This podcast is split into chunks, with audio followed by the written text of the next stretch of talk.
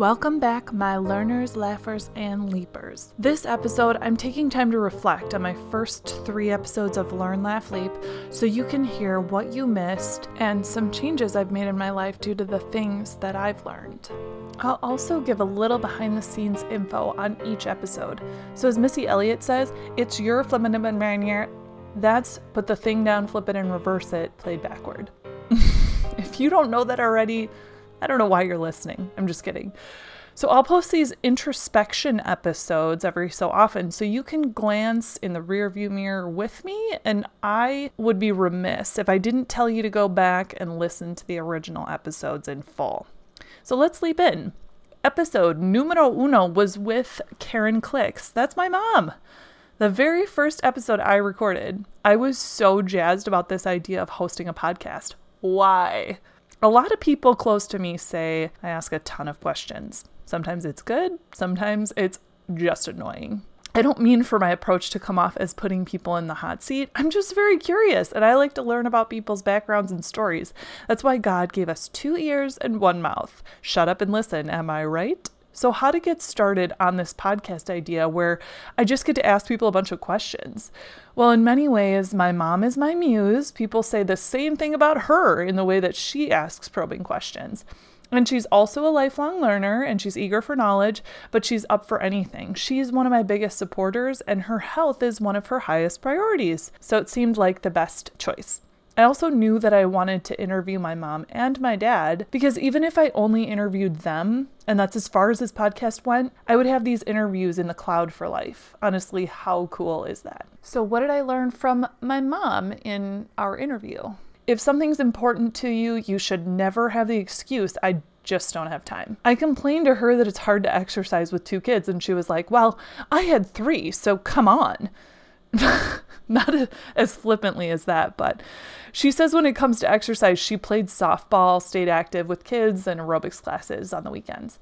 And this summer, I feel like Nick and I did a, a, really good job of staying active with our kids, going on bike rides, playing at the park, swimming in the lake.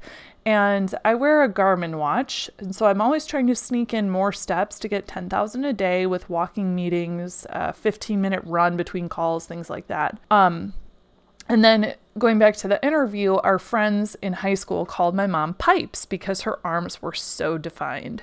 So I was trying to dig into that a little bit and understand how to get pipes of my own. She just claimed she has more testosterone. So now I'm taking steroids. I'm just kidding. Uh, I just do lots of arm workouts and teach bar classes.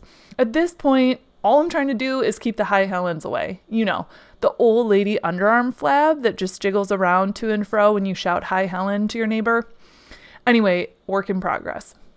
My mom mentioned in the interview that she wanted to make, quote, some choices that may not be the right ones, end quote, for the year, which made me laugh. I'm super proud of her. She went to New Zealand for a 10 day active adventure with kayaking and hiking and all sorts of crazy things. She did it, and it's been on her bucket list for like 10 years.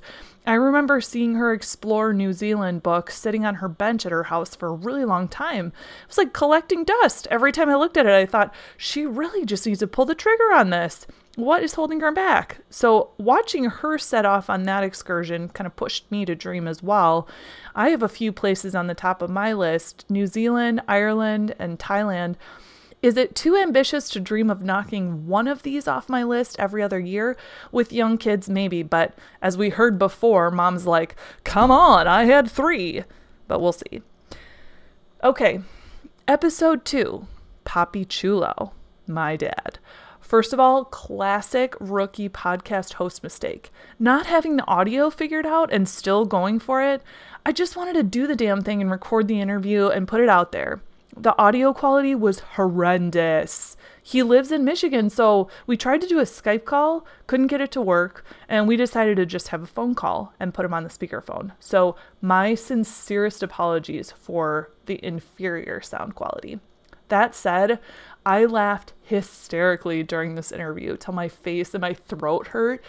Typical of conversations with my dad. Sometimes he'll call and I'll pick up the phone and he won't even say hello. He just starts in on a joke. What if I'm in the middle of a meeting, dad?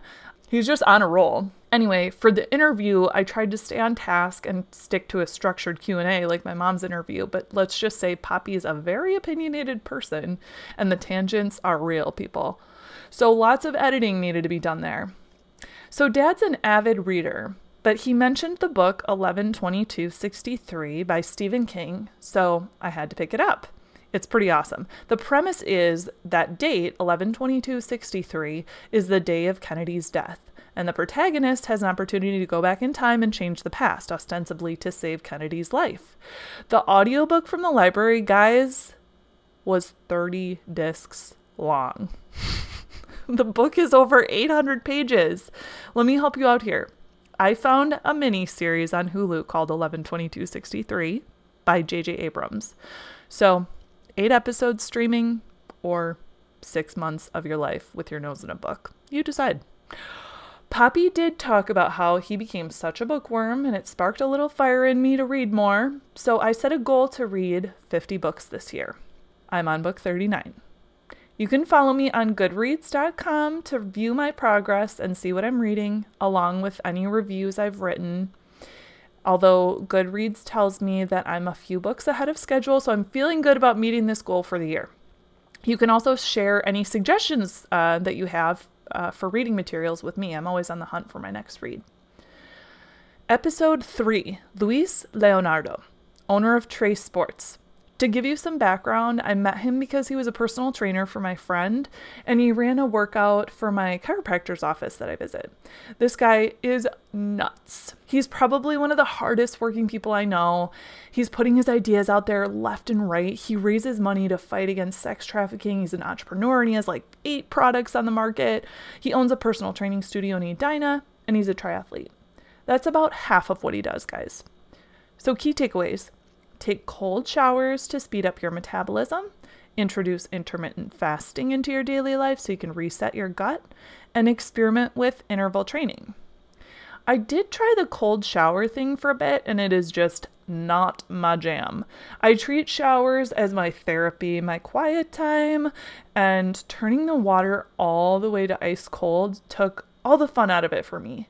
But I hope you have a different experience because it can be very beneficial to your health. Since that interview, I have played around with intermittent fasting and I continue to do so. You can fast for 12, 14, 16 hours, but this was kind of funny. So I started out really slow. Like one week I would fast till 10 a.m., and then the next week would be 11, and then 12. So about a month later, I texted Luis and I was like, Luis, I made it to 2 p.m. today. That was huge for me. He's like, going full days without eating or he doesn't even have his first meal until 3 p.m. I bet that day, I don't remember specifically, but I bet I like chowed down on like 4,000 calories worth of food because I was so ravenous. I've just always been a huge breakfast person, so if I don't get it, I'm constantly dreaming about food. So getting past 12 without eating anything was a major feat. I have to tell you, studies have shown that women do not do as well with intermittent fasting as men do for some reason, but at this point, I do it about two to three times a week just to reset, and I have so much more energy when I do, so definitely give it a try. So, there is your recap on the first few episodes of Learn Laugh Leap keep listening because there are a lot more fantastic interviews lined up, and I can't wait to share them with you. If you like what you've been hearing, please give this podcast a five star review and like and share it with your friends. The more, the merrier. Thanks for listening.